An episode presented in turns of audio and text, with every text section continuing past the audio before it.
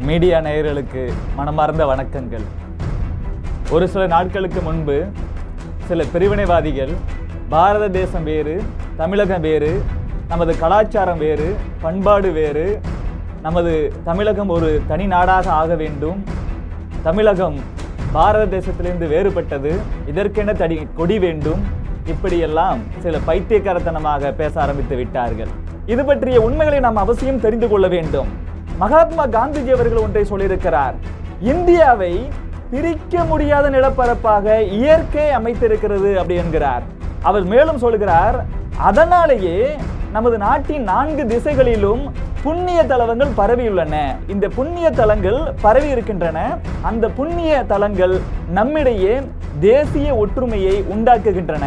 நமது முன்னோர்கள் நடந்தும் சின்ன சின்ன கட்டை வண்டிகளிலும் நாடு முழுவதும் பயணம் செய்திருக்கிறார்கள்.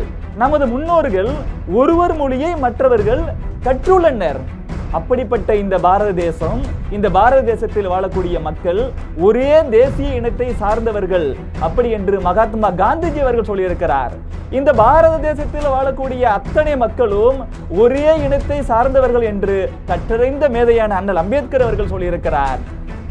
தேசியம் என்றாலே இந்திய தேசியம்தான் இதில் என்ன தமிழ் தேசியம் தெலுங்கு தேசியம் என்று உன்னத தலைவரான காமராஜர் சொல்லியிருக்கிறார்.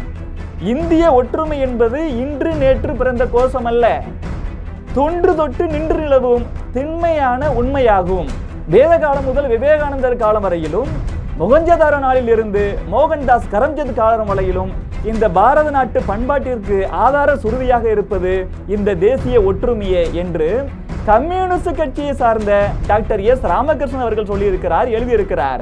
மகாத்மா காந்தி அவர்கள் சொல்லியதைப் போல அண்ணல் அம்பேத்கர் அவர்கள் சொல்லியதைப் போல காமராஜர் அவர்களை சொல்லியதைப் போல எஸ் ராமகிருஷ்ணன் அவர்கள் சொல்லியதைப் போல இந்த தேசம் பல்லாண்டுகளாக ஒரே தேசமாக இருந்திருக்கிறது என்னும் உண்மையை உணர்ந்ததால் தான் மிகப்பெரிய செல்வந்தராய் இருந்தும் கூட செக்கிழுத்தார் சிதம்பரனார். இங்கிலீஷ்காரர்கள் ஈவிரக்கமற்ற இங்கிலீஷ்காரர்கள் தனது உடம்பில் தொழுநோயை வர வைத்த பின்பும் கூட கொஞ்சம் கூட தொய்வில்லாமல் தேசிய விடுதலைக்காக பாடுபட்டார் சுப்பிரமணிய சிவா. தனது பாட்டு தோட்டாக்களால் பரங்கியர்களை விரட்டி அடித்தார் மகாகவி பாரதியார். இங்கிலீஷ்காரனை சுட்டு கொன்றுவிட்டு தானும் உயிர் நீத்தான் வாஞ்சிநாதன் இருபது இருபத்தஞ்சு வயதுக்குள்ளாயே இந்த பாரத மாதா விடுதலை பெற வேண்டும் என்பதற்காக தங்களது இன்னுயிர் நீத்தார்கள் பகத்சிங்கும் சுகதேவும் ராஜகுருவும். இங்கிலீஷ்காரனை சுட்டு கொன்றுவிட்டு பாரதாயின் பலிபிடத்தில் தியாகிகானான் பத்தொன்பது வயதிலேயே முதல் நாள் திங்கிறார் ஐசிஎஸ் என்னும் அதிகாரமிக்க பதவியை விட்டுவிட்டு இங்கிலீஷ்காரனை விரட்டி அடிப்பதே எனது நோக்கம். ஒன்றுபட்ட இந்த பாரத தேசத்திற்கு நான் விடுதலை வாங்கி கொடுத்தே தீர்வன் என்று பாடுபட்டார் தலைவருக்கெல்லாம் தலைவரான நேதாஜி சுபாஷ் சந்திர போஸ் இந்திய தேசம் ஒரே தேசம் இந்த நாடு ஒரே நாடு என்னும் கொள்கையை நெஞ்சில் நிறுத்தியதால் தான் கால்நடையாகவே நடந்து சென்றார் காந்தி கிழவன். இப்படி எத்தனையோ மகான்கள் எத்தனையோ தியாகிகள் இந்த தேசம் ஒரே தேசம் இந்த நாட்டு மக்கள் அனைவரும் எந்த வேறுபாடுமன்றியும் ஒரே தேச மக்கள் ஒரே இன மக்கள் என்னும் உண்மையை உணர்ந்து அதை வலியுறுத்தி இந்த நாடு எப்போதும் ஒரே நாடாக இருக்க வேண்டும் என்பதற்காக வியர்வை சிந்தி ரத்தம் சிந்தி உயிர் நீத்தார்கள். அப்படிப்பட்ட இந்த தேச தலைவர்களெல்லாம் வாழ்ந்த நாட்டில் ஒரு சில முட்டாள்கள் ஒரு சில கைக்கூலிகள் இந்த தேசத்திற்கு எதிராக பேசிக் கொண்டிருக்கிறார்கள் பிரிவினை பேசக்கூடிய பலர் ஒரே மொழி இல்லையே இது எப்படி ஒரே தேசமாகும் என்று சொல்லுகிறார்கள். ஒரே மொழிதான் ஒரு தேசியத்திற்கு அடிப்படை என்று சொல்வது அரசியல் அறிவற்ற தற்குறிகளின் கூற்றாகும். இப்ப சுவிட்சர்லாந்து எடுத்துக்கங்களேன். அங்க ஜெர்மனி பிரெஞ்சு இத்தாலியன் ரோமான்ஸ்னு நான்கு முக்கிய மொழிகள் பேசப்படுகின்றன. ஆனாலும் கூட அவர்கள் எல்லாரும் ஒரே தேசியமாக கருதப்படுகிறார்கள். ஒரே சுவிட்சர்லாந்து என்னும் நாட்டின் கீழ் வாழ்கிறார்கள். அமெரிக்கா எடுத்துக்கங்க ஒரு 250 இருநூத்தி அறுபது வருஷத்துக்கு முன்னாடி தான் வந்துட்டு சுதந்திரம் கிடைச்சது. அது ஒரு நானூறு வருஷத்துக்கு முன்னாடி தான் அங்கே வந்துட்டு ஜெர்மானியர்கள் பிரெஞ்சுக்காரர்கள் ஸ்பானியர்கள் டச்சுக்காரர்கள் ஆங்கிலேயர்கள் ஆப்பிரிக்கக்காரர்கள் அப்படி எல்லாரும் வந்துட்டு அந்த நாட்டில் குடியேறாங்க குடியேறி அவங்க எல்லாரும் இன்னைக்கு ஒன்று சேர்ந்து ஆங்கிலத்தை பொதுமொழியாக கொண்டு இந்த பிரெஞ்சுக்காரங்க பிரெஞ்சு பேசுறாங்க இத்தாலியக்காரங்களே இத்தாலியெல்லாம் பேசுறாங்க ஸ்பானிஷ்காரங்க ஸ்பானிஷ் பேசுறாங்க. ஆனாலும் கூட ஆங்கிலத்தையும் பொதுமொழியாக கொண்டு ஒரே தேசிய இனமாக ஒரே நாடாக வாழ்கிறார்கள். மற்ற நாடுகள்லாம் கூட அரசியல் அமைப்பின் ஏற்பாட்டின்படி ஒரே தேசிய அரசின் கீழ் வந்திருக்கிறாங்க. ஆனா பாரத நாட்டை பொறுத்தளவு நாம ஒரே தேசிய மைய அரசின் கீழ் வர்றதுக்கு கொஞ்சம் தாமதம் ஆனாலும் கூட பண்பாட்டின் அடிப்படையில் கலாச்சாரத்தின் அடிப்படையில் பல்லாயிரம் வருட காலமாக இந்த பாரத நாட்டில் வாழக்கூடிய மக்கள் ஒரே நாட்டு மக்கள் ஒரே தேசத்து மக்கள் அப்படிங்கிற ஒரு உண்மையை நெஞ்சில் ஏற்றிக்கிட்டு அதன்படியே ஒற்றுமையாக வாழ்ந்து வந்திருக்கிறாங்க. பண்பாட்டின் கலாச்சாரத்தின் அடிப்படையில் ஒற்றுமை இருந்த நமது தேசம் அரசியலின் அரசியல் அமைப்பின் அடிப்படையிலும் ஒரே தேசமாக பாரத நாடாக ஆயிரத்தி தொள்ளாயிரத்தி நாற்பத்தி ஏழுலேருந்து நம்ம வந்திருக்கிறோம். இந்த விஷயத்தை நம்ம நல்லா புரிஞ்சுக்கணும். மொழி என்பது ஒரே மொழி தான் ஒரு தேசத்துக்கு இருக்க வேண்டும் என்று சொல்வது தவறு. ஒரு தேசிய இனத்தை அளவீடு பண்ணுவதற்கு மொழி ஒரு காரணம் அல்ல மதமும் ஒரு காரணம் அல்ல பண்பாடு வேற சமயம் வேற. பல்வேறு சமயங்கள் இருந்தாலும் கூட பாரத நாட்டில் வாழக்கூடிய அத்தனை மக்களுக்கும் பல்வேறு முக்கியமான விஷயங்களில் பொதுவான பண்பாடு இருக்கு. இந்த பண்பாட்டின் அடிப்படையில் தான் நம்ம என்ன சொல்றோம்? இந்த பாரத நாடு ஒரே நாடாக எப்போதும் இருந்து வந்திருக்கிறது என்று நம்ம சொல்லி வருகிறோம். ஆனா இங்க பிரிவினை பேசக்கூடிய நிறைய பேர் என்ன சொல்றாங்கன்னா இல்ல இல்ல உங்களுக்கு மொழி வேற. அதனால வந்துட்டு இது ஒரே நாடு இல்லைன்றாங்க. அன்னைக்கு திராவிட நாடு கேட்டாங்களே இந்த திராவிட நாடு வந்துட்டு பாரத தேசத்தோட தென்பகுதியில் இருக்கக்கூடிய நாலு ஐந்து மாநிலங்களை உள்ளடக்கியது. இன்னைக்கு இது ஐந்து மாநிலங்களாக இருக்கின்றன. அன்றைக்கு வந்துட்டு நான்கு மாநிலங்கள். இதெல்லாம் தமிழுக்கும் தெலுங்குக்குமே வந்துட்டு வித்தியாசம் இருக்கு. தமிழுக்கும் மலையாளத்துக்கும் வித்தியாசம் இருக்கு. தமிழுக்கும் கன்னடத்துக்கும் வித்தியாசம் இருக்கு. அப்போ மொழி தான் அடிப்படைனா திராவிட நாடுக்கு அந்த மொழி வந்துட்டு பிரிஞ்சு பிரிஞ்சு இருக்கத்தால அது அடிப்படை கிடையாது. இன்னைக்கு இந்த திராவிட நாடு வந்துட்டு கைவிட்டுட்டாங்க. அன்னைக்கு பயந்து போய் இந்திய அரசாங்கத்துக்கு பயந்து போய் திமுக திராவிட நாடுங்கிற கோரிக்கையை கைவிட்டுருச்சு. ஒரு காலத்துல அடைந்தால் திராவிட நாடு இல்லையால் சுடுகாடுனாங்க சுடுகாட்டுக்கு அனுப்பப்படுவார்கள் என்று எச்சரிக்கப்பட்டதனால் பயந்து போய் திராவிட நாடுங்கிற கோரிக்கை இங்க கைவிட்டுட்டாங்க. இந்த திராவிட நாடு கோரிக்கையோட அந்த பிரிவினை கோரிக்கையோட நீட்சியாக இன்னைக்கு என்ன வந்திருக்கிறாங்கன்னா தமிழ் தேசிய பேச ஆரம்பிக்கிறாங்க. இந்த தமிழ் தேசியவாதிகள் என்ன சொல்றாங்கன்னா நாங்கெல்லாம் தமிழர்கள் தமிழ் மொழி பேசுறோம் எங்களுக்குன்னு தனி நாடு தனி கொடின்றாங்க. இங்க எப்படி பாரத தேசத்துல பல்வேறு மொழிகள் பேசப்படுகின்றனவோ எப்படி தமிழ தமிழிலிருந்து பிரிந்து போன கன்னடமா இருக்கட்டும் மலையாளமா இருக்கட்டும் தெலுங்கா இருக்கட்டும் வேறு வேறு மாதிரி பேசுறாங்களோ அதே போல சென்னைக்காரங்க பேசுற தமிழுக்கும் திருநெல்வேலியில் இருக்கிற மக்கள் பேசக்கூடிய தமிழுக்கும் கொஞ்சம் கூட சம்பந்தம் இல்லைங்கிற அளவுக்கு வித்தியாசங்கள் அதிகமா இருக்குது. அப்ப மொழியின் அடிப்படையில் நம்ம பொதுவா தமிழ்னு சொல்லிட்டாங்க கூட இதுலயும் நிறைய வித்தியாசங்கள் இருக்கு. இன்னைக்கு வந்துட்டு மொழியின் அடிப்படையில் நாங்க தனி சொல்லி பிரியறவங்க நாளைக்கு என்ன சொல்லுவாங்க? நாங்கெல்லாம் கொங்கு மண்டலம். நாங்களாம் வந்துட்டு திருநெல்வேலிக்காரங்க மதுரைக்காரங்க நாங்களாம் வந்துட்டு தஞ்சாவூர்காரங்க சென்னைக்காரங்க சொல்லி பிரிச்சுட்டே போவாங்க. ஒரே அரசின் கீழ் பாரத நாடு இருந்ததில்லை என்று சொல்ற இந்த ஆட்கள் நல்லா புரிஞ்சுக்கணும். தமிழகமும் ஒரு காலத்திலும் ஒரே அரசின் கீழ் இருந்ததில்லை. இன்னைக்கு இருக்கக்கூடிய இந்த தமிழ் தேசியவாதிகள் பிரிவினைவாதிகளோட நோக்கம் என்னன்னு பார்த்தோம்னா இந்தியாங்கிற ஒரே தேசம் ஒன்றா இருந்துச்சுன்னா வெளிநாட்டவர்கள் வந்துட்டு இங்க ஒன்றும் பண்ண முடியாது. மறுபடியும் நம்ம தமிழகத்தை பிரிப்போம். அடுத்து அடுத்து வந்துட்டு சோழ நாடு பாண்டிய நாடு கொங்கு நாடு பல்லவ நாடுன்னு பிரிச்சுட்டே போவோம். அதுக்கப்புறம் என்ன செய்வோம்? சோழ நாட்டுக்குள்ளவே அது மிகப்பெரிய சாம்ராஜ்யம் சோழ நாடுங்கிறதே.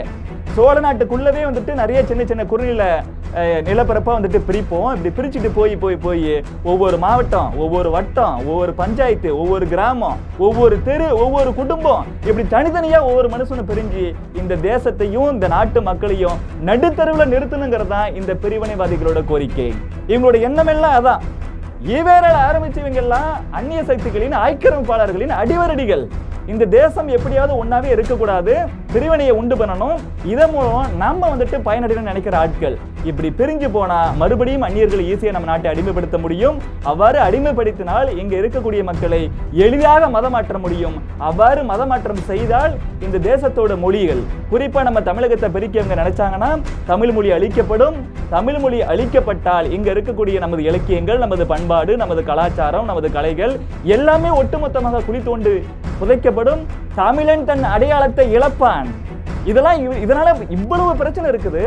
எதுக்காக அப்புறம் பிரிவினை இவங்க கேட்குறாங்கன்னா இவங்களோட நோக்கம் எல்லாம். ஈவே ராமசாமி ஆரம்பிச்சு இன்னைக்கு இருக்கக்கூடிய சீமான் திருமுருகன் காந்தி வரை இவங்க எல்லாரோட நோக்கமும் என்னன்னா இந்த தேசத்தை மேலும் மேலும் பிரிச்சு பிரிச்சு பிரிச்சு இங்கிலீஷ்காரன்ட்டியோ இல்லை வெளிநாட்டு சக்திகளை வேற யாராச்சும் அந்நிய மதங்கள்கிட்ட ஒப்படைச்சிட்டு விட்டு அது மூலமா கிடைக்கக்கூடிய கொஞ்சோண்டு காசுக்காகத்தான் அத்தனை வேலையும் பண்ணிட்டு இருக்கிறாங்க. இதை தமிழர்கள் நன்கு புரிந்து கொள்ள வேண்டும். பிரிவினையை நாம் ஒருபோதும் ஆதரிக்க கூடாது தமிழ் இலக்கியங்கள்ல பார்த்தோம்னா பாரத நாட்டு பண்பாடு என்னங்கிறது ஒவ்வொரு மொழியிலையும் பார்த்தோம்னா நல்லா தெரிஞ்சுக்கணும். தமிழகத்துல மட்டும் இல்ல உலக இந்தியா முழுவதும் இருக்கக்கூடிய அத்தனை மொழி இலக்கியங்களையும் நம்ம எடுத்து பார்த்தோம்னா ஒற்றுமை கூறுகள் பல இருக்கின்றன. இங்க பார்த்தோம்னா தமிழகத்துல அறம் பொருள் இன்பம் வீடுங்கிறோம். அப்படியே நம்ம தமிழகத்தை தாண்டி மற்ற மாநிலங்களில் பார்க்க போனோம்னா பாரத நாடு முழுவதும் எப்படி இருக்குது? தர்மம் அர்த்தம் காமம் மோட்சம். இதுதான் அறம் பொருள் இன்பம் வீடு. திருக்குறளை பார்த்தோம்னா படை குடி கூழ் அமைச்சி நட்பு அரண் ஆறுமுடையான் அரசருள் ஏறு அப்படிங்கிறாரு நம்ம திருவள்ளுவர். இதே தான் நம்ம நாட்டோட வடமொழி இலக்கியங்கள். நம்ம நாட்டோட வடபகுதியில் இருக்கக்கூடிய மற்ற மொழிகளோட இலக்கியங்கள் என்ன சொல்றதுன்னா இந்த எல்லாத்தோடையும் சேர்த்து அரசனையும் ஒரு கூறா சேர்த்துக்கிட்டு ராஜ்யத்தின் அங்கங்கள் ஏழுன்னு சொல்றாங்க. இங்க எப்படி படைக்குடி கூலமிச்சு நட்பு அரண் ஆறும் உடையான அரசருள் ஏறுன்னு திருவள்ளுவர் சொன்னாரோ அதே போல அரசனையும் இந்த ஆறு கூட இந்த ஒன்னையும் சேர்த்து அரசனையும் சேர்த்து ஏழா ராஜ்யத்தின் அங்கங்கள் ஏழுன்னு மற்ற இலக்கியங்கள் சொல்லுது. அதே போல படைகள் பார்த்தோம்னா நாலு படைகள் சொல்றோம். நம்ம எல்லாருக்குமே தெரிஞ்ச விஷயம்தான் அதுல பார்த்தோம்னா தேர் உண்டு பரி உண்டு கரி உண்டு காலால் உண்டு. அதாவது தேர்ப்படை உண்டு குதிரைப்படை உண்டு யானைப்படை உண்டு காலாட்படை உண்டு. இதெல்லாம் நாடு முழுவதும் இருக்கு. எல்லாத்துக்கும் மேல பாரத தேசத்துல மட்டும்தான் இந்த பிரபஞ்சம் என்பது பஞ்ச பூதங்களால் ஆனது அப்படிங்கிற உண்மையை பல்லாயிரம் வருடங்களுக்கு முன்பே நம்ம வந்துட்டு சொல்லி வச்சிருக்கிறோம்.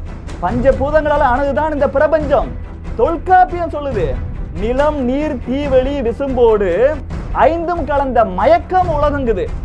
பஞ்ச பூதங்களால் ஆனது உலகம் மட்டும் சொல்லி நிறுத்தல. இந்த உலகமே ஒரு மாயை. அப்படி சொல்றோம்ல இந்த தத்துவம் இந்த மண்ணில் தான் இருக்குது. இது சாதாரண விஷயம் இல்லை அதே போல இந்த பாரத நாட்டோட முக்கியமான இரண்டு புராணங்கள் இதிச இதிகாசங்கள் பார்த்தோம்னா ராமாயணமும் மகாபாரதமும் இந்த ராமாயணத்தையும் மகாபாரதத்தையும் மேற்கோளாகவோ எடுத்துக்காட்டாவோ காட்டாத இந்திய மொழி இலக்கியங்களே இல்லை என்று சொல்லலாம். நமக்கு வந்துட்டு ஆதிகால இலக்கியம் தமிழகத்தை பொறுத்தளவு சங்க இலக்கியங்கள். அந்த சங்க இலக்கியங்கள்ல அகனானூரோட எழுபதாவது பாடலை பார்ப்போம்.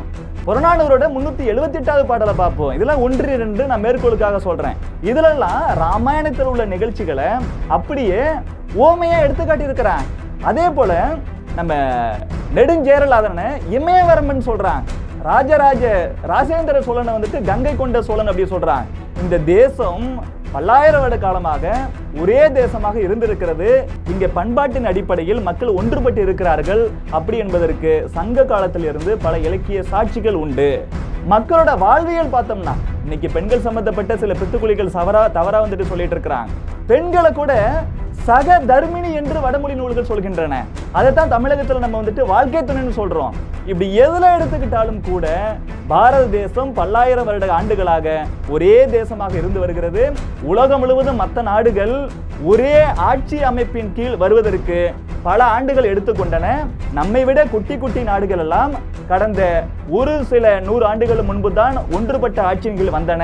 அதே போல பாரத தேசம் பண்பாட்டின் அடிப்படையில் கலாச்சாரத்தின் அடிப்படையில் பல்லாயிரம் வருட காலங்களாக ஒரே தேசமாக இருந்து வந்தாலும் நாமும் ஒரே ஆட்சியின் கீழ் வருவதற்கு கொஞ்சம் நாட்கள் ஆகின.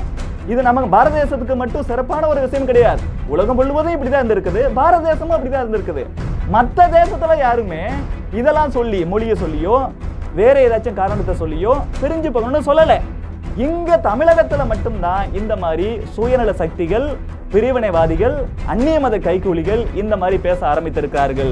இந்த கொள்கை கோட்பாடில் உண்மை இல்லை சத்தியம் இல்லை இது ஒருபோதும் வெல்லாது. ஆனாலும் கூட அவர்கள் தொடர்ந்து செய்து கொண்டிருப்பதற்கு காரணம் அவர்களுக்கு கூட நன்கு தெரியும் இது வெல்லாது என்று.